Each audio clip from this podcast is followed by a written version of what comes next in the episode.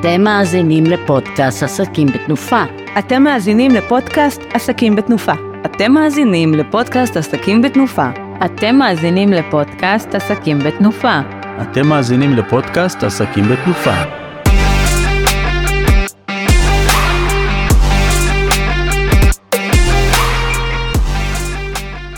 ברוכים הבאים לפרק מספר 19 של הפודקאסט של קבוצת עסקים בתנופה. אהלן, אני מיכל חפר, מנכ"לית ליצ'י תרגומים, ואיתי יושבת כאן לצידי אה, שרית אורן, אה, יועצת אסטרטגית עסקית לארגונים. היי שרית, מה נשמע? אהלן, הכל טוב, כיף לראות אותך שוב, מיכל. כן, איזה כיף. אז אני מכירה את שרית כבר לדעתי קרוב לשנה, יצא לנו גם לעבוד ביחד כיועצת אסטרטגית לעסקים. כנסנו היום לדון בנושא שמאוד מעסיק הרבה מאוד בעלי עסקים, לי יש עסק הרבה שנים, גם שרית, איך אנחנו מגייסים ומנהלים עובדים, זה סך הכל יכול להיות, אה, בוא נאמר, זה מנוע אה, לצמיחה, ואנחנו עובדים שיש לנו, אוהבים שיש לנו עובדים, אבל זה כאב ראש. אז אה, שרית, מה, מה את אומרת? כן, זה, האמת היא שזו סוגיה מאוד מרתקת ומעניינת, שיכולה אה, להקים אותך ולהצמיח אותך, וגם אה, במקרים אה, לא טובים אה, אה, לגרום אה, לעסק אה, קצת לדשדש.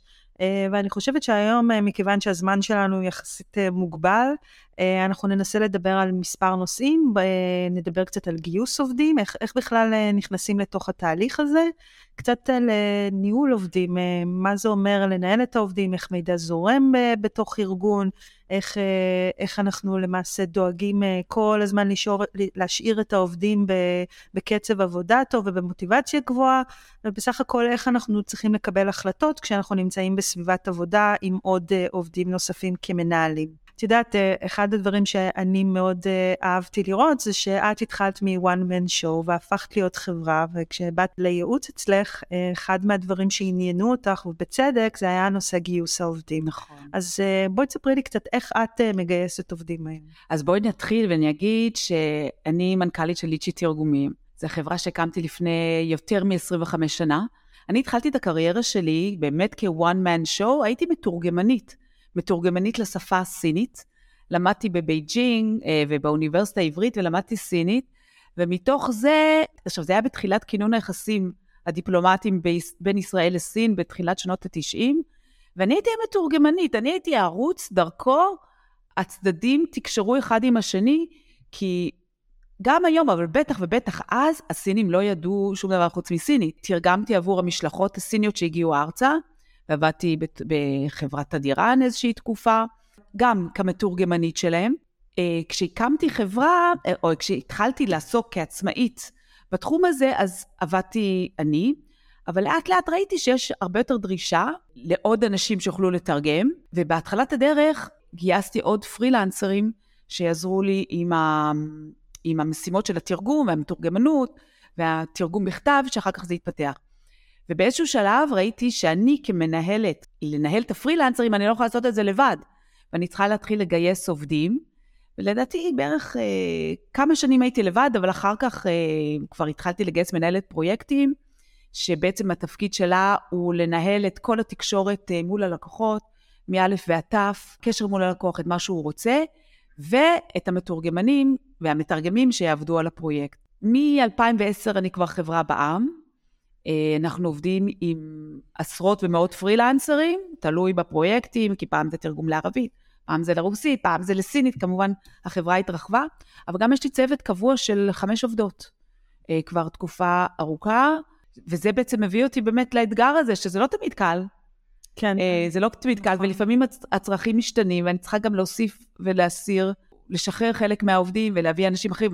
שלא לדבר על זה שאנשים גם עוזבים. האתגר הזה של הגיוס והניהול הוא משמעותי, ובעצם זה מביא אותי אלייך, כי אני תמיד נעזרת במישהו שיעזור לי, אז בואי, שרית, ספרי לנו מה, איך, מאיפה את מגיעה? אז אני חושבת שבזמנו כשאנחנו דיברנו, אחד הדברים הראשונים שניסינו להבין זה מה את צריכה. Uh, ואני זוכרת שאת, uh, uh, כשאת היית מאוד ברורה לגבי מה את רוצה, אבל uh, הרבה מאוד פעמים אנחנו צריכים uh, שנייה לשים את הרצונות שלנו בצד ולנסות ולהבין שנייה מה העסק צריך, וכדי להבין מה העסק צריך אנחנו צריכים להסתכל פעמיים. פעם אחת על כאן ועכשיו, ובפעם השנייה, על מה, לאן אנחנו רוצים להתקדם עם העסק. ואת, כשאת, כשפרסנו את התמונה, היא פתאום נראתה מאוד ברורה, ואחד מהדברים שאמרנו זה שאם את צריכה כך וכך דברים כדי לקדם את העסק שלך קדימה, את זקוקה ל, ל, לפונקציה מסוימת שתסייע לך כרגע ותוריד הרבה מאוד מהלחץ שאת נמצאת בו, ואז מה שעשינו זה שניסינו להבין ביחד מה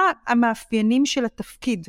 איך אנחנו בונים את הפונקציה הזאת, ואז שאלנו את עצמנו מה האחריות שלה, משם התחלנו לפרוט את המיומנויות ואת הכישורים שהפונקציה הזאת זקוקה להם. פירקתי את זה למיומנויות וכישורים, דיברנו על דברים שהבן אדם מגיע איתם, כמו לדוגמה יחסי אנוש, והדבר השני שדיברנו עליהם זה, זה דברים שכן אפשר לרכוש אותם עם הזמן. לדוגמה, לימודים בתחום מסוים, אה, ידע באקסל, ידע בתוכנות אופיס, או כל דבר אחר שנדרש. אנגלית זה חשוב. נכון, אנגלית לדוגמה, ששמת את זה גם כן אה, בזמנו כאיזשהו, אה, כאיזשהו, ואז אמרנו ייהרג ובל יעבור. את זוכרת? דיברנו על חובה ועל דברים שזה בסדר שהם יהיו, אה, דברים שתהיי מוכנה להתפשר עליהם, דברים שהם מחייבים את, ה, את, ה, את, ה, את הפונקציה הזאת, את התפקיד הזה.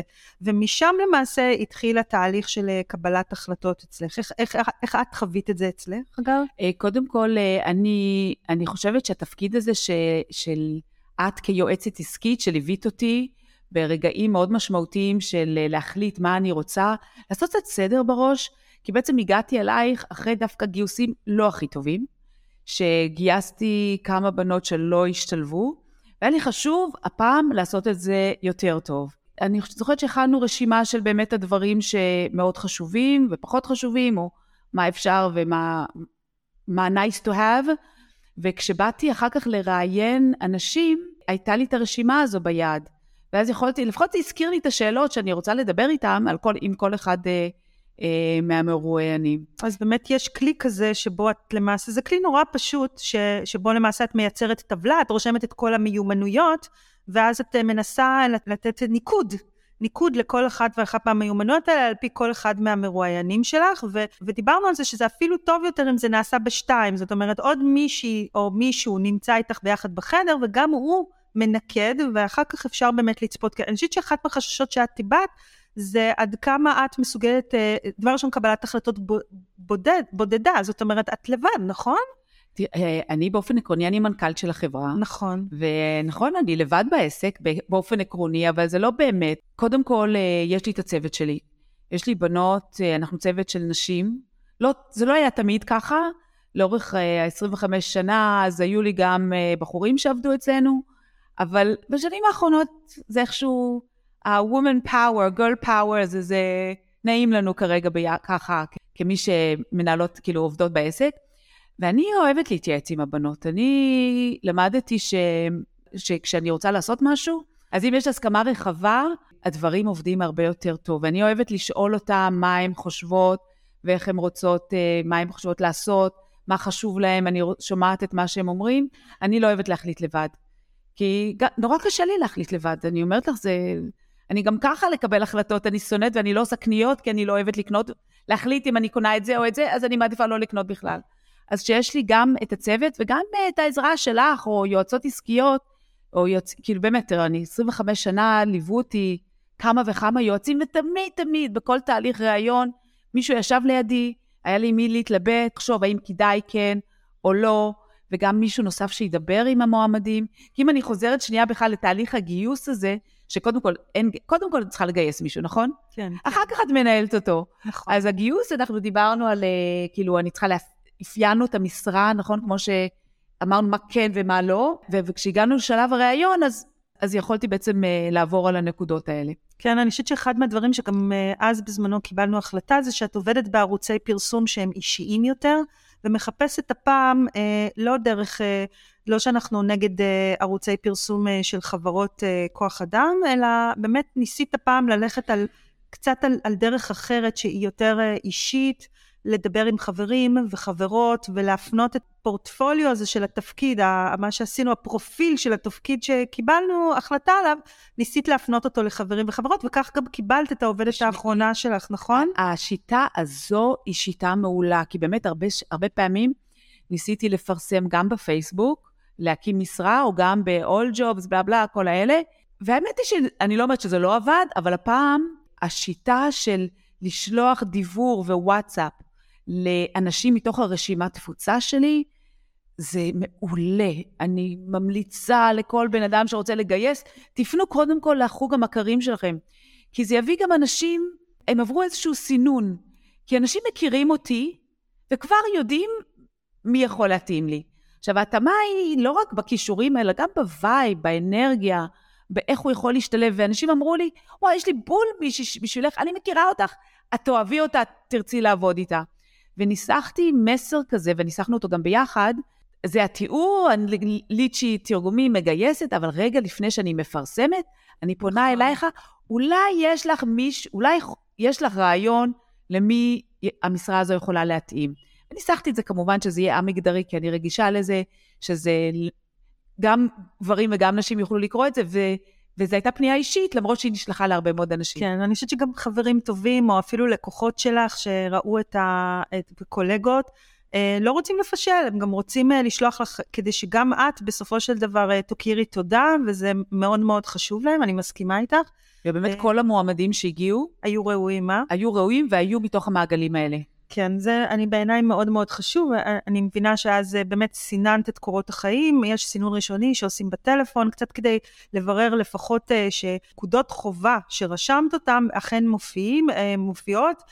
אני, אני רוצה לספר לך שאני תמיד אומרת גם ללקוחות שלי, אם את כותבת אנגלית, אז uh, חשוב מאוד uh, להגיד, אוקיי, אני שולחת לך בוואטסאפ שנייה, או שולחת לך בוואטסאפ שנייה איזשהו משהו באנגלית, פשוט תענה לי בחזרה. כאילו אם מתכתבים קצת באנגלית, את הרבה מאוד פעמים יכולה לזהות מההתכתבות שלה תוך דקה-שתיים, אם מדובר בבן אדם שבאמת, כשהוא כתב בקורות החיים שלו, קורא, כותב, דובר, אכן, אה, אכן יודע לעשות. ובכלל בתהליך הסינון, את גם, את רואה את האינטראקציה עם הבן אדם. נכון, ואז... ואת את נכון. בוחנת את ההתנהלות. נכון. כי אם מישהו לוקח לו שעתיים, לא, לא, שעתיים זה לא נכון, ארבעה ימים לחזור אליי, אז אני אומרת, האם זה קצב העבודה שאני נכון. רוצה לעסק שלי? ואם מישהו אומר לי טיק, טיק, טיק, ועם שאלות חכמות וטובות, אני גם יודעת אם זה כן. מישהו שאני רוצה שיעבוד איתי, כי אני צריכה אנשים שיש להם יכולת עבודה עצמאית.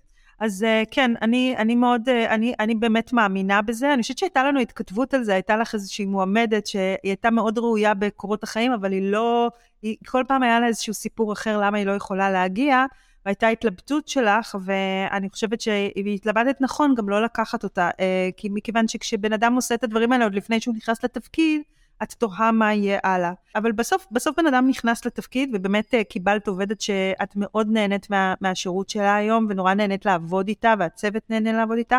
ובכל זאת יש תהליך של כניסה לתפקיד. אז איך, איך באמת uh, קלטת את העובדת החדשה? אוקיי, אז קודם כל אני רוצה רק להגיד שאנשים אולי לא יודעים איזה סוג, עובד... איזה סוג עבודות בכלל יש אצלי בחברה. אני המנכ"לית של החברה, ויש לנו מנהלות פרויקטים, שהן אלה שמטפלות בלקוח מא' עד ת', הצעות מחיר, אה, הגשת תיאום ציפיות, אה, קבלת החומרים, העברה למתרגמים, ואחר כך, אחרי שזה הכל גמור, אז מעבירות, מוסרות את התרגומים ללקוח, וכמובן סוגרות את העניינים הפיננסיים של כמה כסף. יש לי מנהלת, ודרך אגב, אה, אחת העובדות שלי, רעות עובדת איתי כבר 17 שנה, מור, גם מנהלת פרויקטים עובדת איתי 4 שנים, ויש לי מנהלת משרד, ענת, שעובדת איתי כבר 12 שנה, כלומר צוות מאוד מאוד ותיק. יש מנהלת מכירות שעוסקת רק במכירות, ועכשיו רצינו משרה חדשה. וכל זה גם הצורך הזה, זה לא החלטה שלי. אני שומעת מ- בישיבות צוות מה הבנות אומרות שאנחנו צריכות, ודיברנו על זה שבעצם אנחנו חברה לתרגום, ואני צריכה מתרגמים. זה מה שאני צריכה, ואנחנו כל הזמן מגייסים מתרגמים, כי פעם אחת יש לנו תרגום לרוסית. אבל זה לא מספיק שיהיו לי תרגם אחד לרוסית, אני צריכה אחד שהוא יהיה משפטי, ואחד שהוא יהיה רפואי, ואחד שיהיה טכני, ואחד שיהיה שיווקי, ולא מספיק אחד, לפעמים אני צריכה כמה מכל כל, כל סוג, ואז יש לך פעם מעברית לרוסית, פעם מאנגלית לרוסית, אז זה משתנה. והחלטנו, יאללה, בואו נגייס מישהי, שהתפקיד שלה זה לגייס. מבחינתי זו הפעם הראשונה שיש לי מישהי, שהתפקיד שלה יהיה לגייס עבורי מתרגמים ומתורגמנים. כן, וזה מוריד הרבה כאב ראש, נכון? זה מפנה לך זמן. כן. היה לך מאוד חשוב. וגם לעובדות שלי, כי הבנות, אם הן מנהלות פרויקטים, הן מנהלות פרויקטים, והן רוצות שיהיה להן כבר צוות שהן יוכלו לעבוד איתו. גייסנו אה, מישהי מתוך מעגל הקשרים. זו שאלה טובה, כי בעצם אני, בניגוד אולי לחברות, אולי חלק מהחברות שאת עובדת איתן, הם מנהלים משרד, אנשים באים כל יום למשרד ועובדים, והם כל הזמן, יש מישהו לידם שהם יכולים לשאול שאלות. אצלי העבודה היא מהבית. גם הצוות שלי עובד מהבית. זה יותר קשה. זה יותר קשה להיות לבד, לשבת מול המחשב, להפעיל את עצמך. אז אם יש לך כבר רשימת משימות מלאה, בשוטף, אז זה בסדר, זה רץ, וואי, יש לי כל כך הרבה מה לעשות, אין לי מספיק זמן, אז הן לא צריכות את זה, אבל מישהי חדשה צריכה הכוונה, היא צריכה שישבו איתה. האמת היא שבדרך כלל באים אליי, ואני יושבת איתם כמה שעות, אני מצוותת אותם גם לעובדות האחרות, שיסבירו להם את התהליך, איך אנחנו מקבלות עבודה, מה אנחנו צריכות מהמתרגמים, איך אנחנו מגייסים את ה... פשוט לתת לה רשימה של משימות, שיהיה לה באופן אה, ברור מה היא עושה היום. אז אני תמיד אה, ממליצה שאחד מהדברים החשובים זה לבנות תיק תפקיד. תיק התפקיד בדרך כלל מכיל את ההתחלה של כל ההתחלות, שזה למעשה פרסום המודעה שלך. שבו למעשה יש את הפונקציה עצמה, תחת מי היא כפופה, מה האחריות שלה, מה המיומנויות שנדרשות ממנה, איזה כישורים, אז גם לומדים בדרך מה צריך להוסיף, ואז uh, מתחילים uh, לנסות ולהגדיל את זה, מה הם ממשקי העבודה שלה, מספרים לה קצת על מה קורה בליצ'י עצמה, מה, מה, מה, ש, מה החברה עושה, מה המטרות שלה, לאן היא מכוונת את עצמה, כדי שהיא תוכל מראש לדעת לאן לזרום.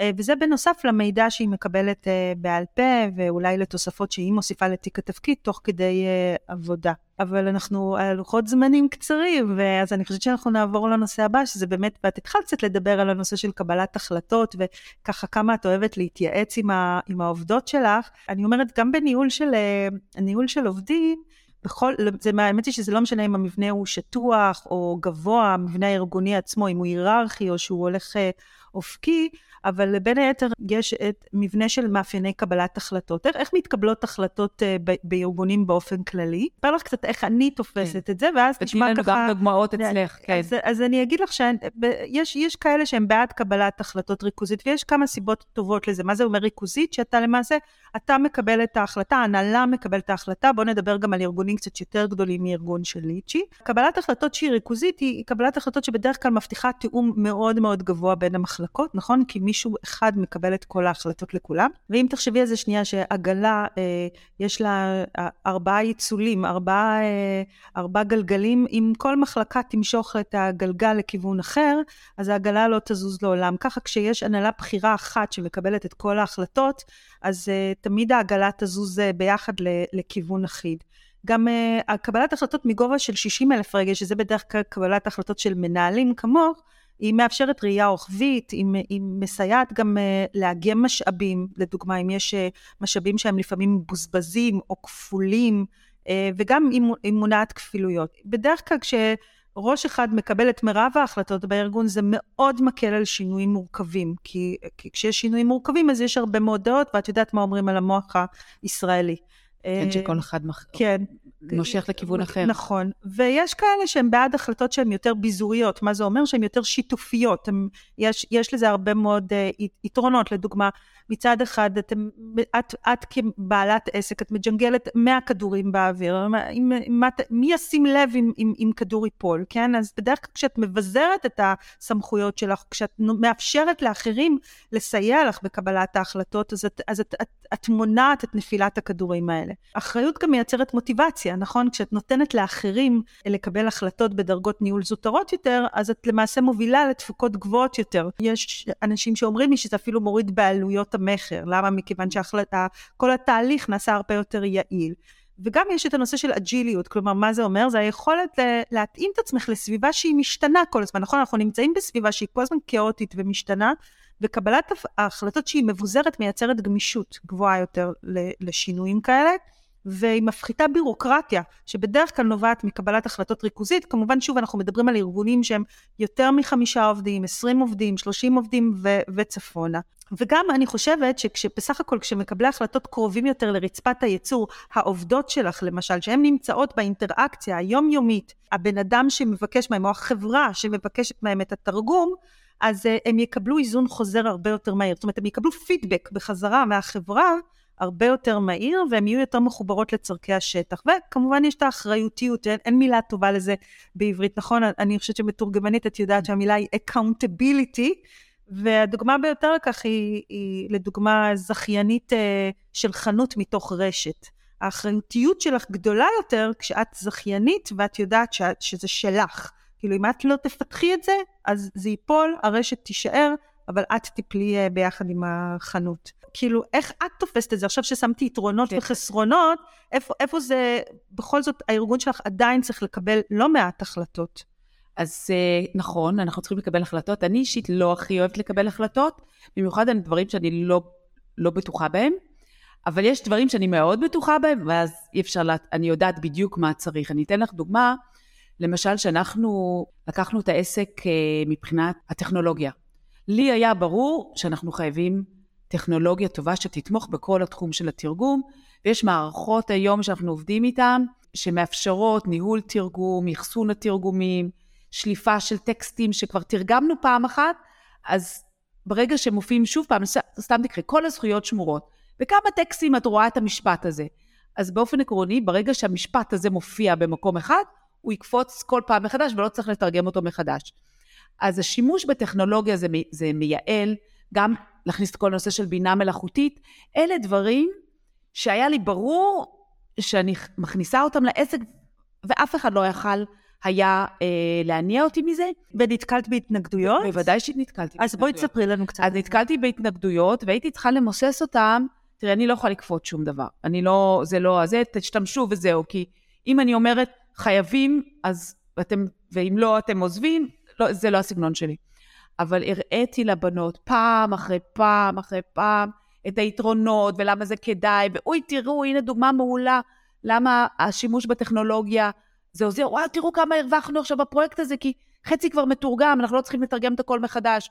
או תראו איך מהר הצלחנו להשלים את המשימה, עמדנו בלוז, כי, כי אנחנו משתמשים בטכנולוגיה ואנחנו יכולים להריץ את זה, ואנחנו יכולים לפצל את, ה, את התרגום לכמה מתרגמים. ולאט לאט הם הבינו וראו את היתרונות. וגם היום אנחנו בקושי, כי יש uh, שילוב של הבינה המלאכותית לתוך תהליכי עבודה. אז כן לעבוד עם זה, לא לעבוד עם זה, זה טוב, זה לא טוב. זה עדיין תהליך של הטמעה. אבל פה אני בטוחה, באמת שאני בטוחה שאני יודעת, שאני רוצה להביא את ליצ'י לצעד הבא של שילוב של טכנולוגיה ובינה מלאכותית בתוך העסק שלי, זה ברור לי. אבל יש החלטות שפחות ברור לי. מי תהיה, האם לגייס מנהלת גיוס, למשל. זה לא, או האם לעשות תו תקן איזו לחברה. זה לא הייתה החלטה רק שלי. זה דווקא בא מלמטה, מתוך העובדות. והרגשתי כשזה בא ביה, מתחת ומתוך שילוב שלהם, אז הם הריצו את זה כבר. למשל את האיזו, אני לא יכולה לכפות איזו על אף אחד, כי צריך לעמוד בנהלים. אבל כשזה בא מהעובדות, כן, אנחנו רוצות איזו.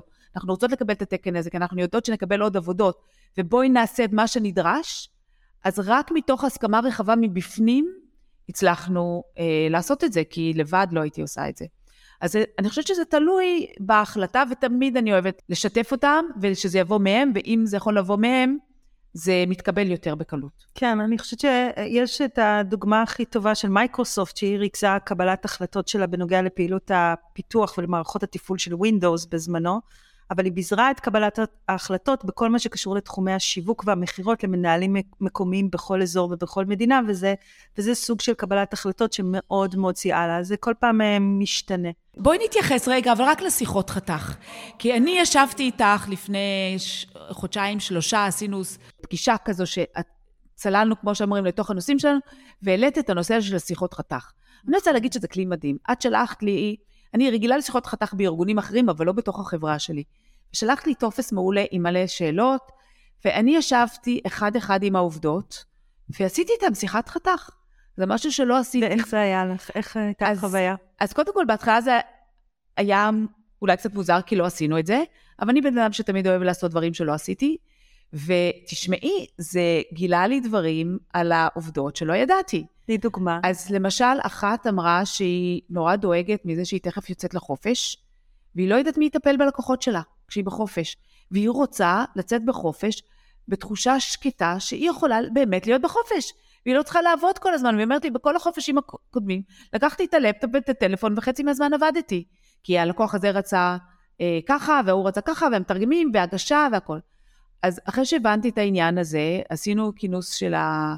של הבנות, כתבנו נוהל, נוהל יציאה לחופש. מדהים. מה קורה חופשה קצרה, מה קורה בחופשה ארוכה, מי מוסר את התרגומים, מי מטפל. אז זה יצא, עכשיו מאוד ברור לנו, מה קורה כשיוצאים לחופש. זאת אומרת, זאת נוצרה הזדמנות, ייצרת כר לשיח שלא היה שם קודם, נכון? כן, ואפילו לא, אפילו לא ידעתי שזו בעיה. כן. כי זה היה לי ברור שכן, אתן יוצאות לחופש עם הלפטופ שלכם. אבל היא אומרת לי, לא, אני רוצה לצאת לחופש חופש. ועוד אחת שדאגה מזה שהיא הרגישה שהיא לא מספיק אה, חלק מהחברה, והייתה רוצה להיות יותר מעורבת. ואז בעקבות השיחת חתך שיקפתי לה מה היא צריכה לעשות, איך, מה, מה הדברים שהיא עושה שאולי לא מרגישה מספיק אה, חלק, ו, ונתתי גם טיפים איך עוד איך עוד להתחבר לבנות האחרות? אני חושבת שמה שחשוב כן, זה שהשיחות חתך האלה, אה, דבר ראשון, יסוכמו, תמיד אה, להכניס אותם לתיק אישי, ותמיד לעשות פלו-אפ משיחת החתך הקודמת. את זוכרת שדיברנו על זה ועל זה ועל זה? אני חושבת שזה גם נותן אה, לעובד תחושה שאתה מאוד מאזין לו. זאת אומרת, הנה, שמרת את הדברים שהוא אמר, הנה, אתה עושה עליהם פלו-אפ, אתה, אתה מתעניין באיך דברים התפתחו, האם הנהלים ששינית באמת התאימו לו או לא, ואני מאוד מאוד שמחה שאת משתמשת הכלי הזה הוא כלי ניהולי כן. מדהים, מדהים, מדהים. טוב, שרית, תשמעי, אנחנו ממש לקראת הסוף. בואי תתני לנו את הטיפים המנצחים שלך למעסיקים ששומעים אותנו. מה, מה הכי חשוב לקחת בחשבון? אז דבר ראשון, אני רוצה להגיד לכם, לכולכם, שלקוחות שלכם הם לא רק מחוץ לעסק שלכם, הם גם בתוך העסק שלכם. הלקוח הכי חשוב הוא העובד שלכם. אתם צריכים לחבר אותו לערכי הארגון, למטרות, אה, לתת לו תחושה שהוא חלק בלתי נפרד מה, מהתהליך שהארגון עובר, להיות עד כמה שיותר שקופים ולנסות אה, ולתת לו תחושה של אה, בית. חשוב לחזק את המותג הארגוני גם החוצה, זאת אומרת, מקום ששווה לעבוד בו, בואו לכאן. והדבר האחרון שהייתי רוצה לומר זה שבאמת קיים קשר מאוד רציני בין uh, המבנה הארגוני, אם הוא שטוח או, או היררכי, לבין הנעה לפעולה, וכשאתם uh, חושבים בפעם הבאה על איך אתם רוצים לנהל את הארגון שלכם, תחשבו מה זה יעשה למוטיבציה של העובדים. Uh, ככל כמה שאתם רחוקים יותר מהעובד, אתם uh, פחות ופחות מכירים אותו, והוא פחות ופחות מונע אה, לפעולה. אז תנסו גם לחשוב על נקודות אינטראקציה שבהם אתם כן יכולים, גם אם אתם בוחרים במבנה היררכי, כן יכולים לפגוש את העובד כדי לדגום את חוות דעתו לגבי איך העסק שלכם מתנהל. אתם יכולים לגלות דברים מופלאים שבחיים לא חשבתם עליהם. מיכל, אני חושבת שכדאי שנעבור אלייך עכשיו ונשמע קצת טיפים ממך אה, לגיוס עובדים ובכלל לניהול שלהם. באמת אני צברתי די הרבה ניסיון בגיוסים ובניהול כוח אדם והכול.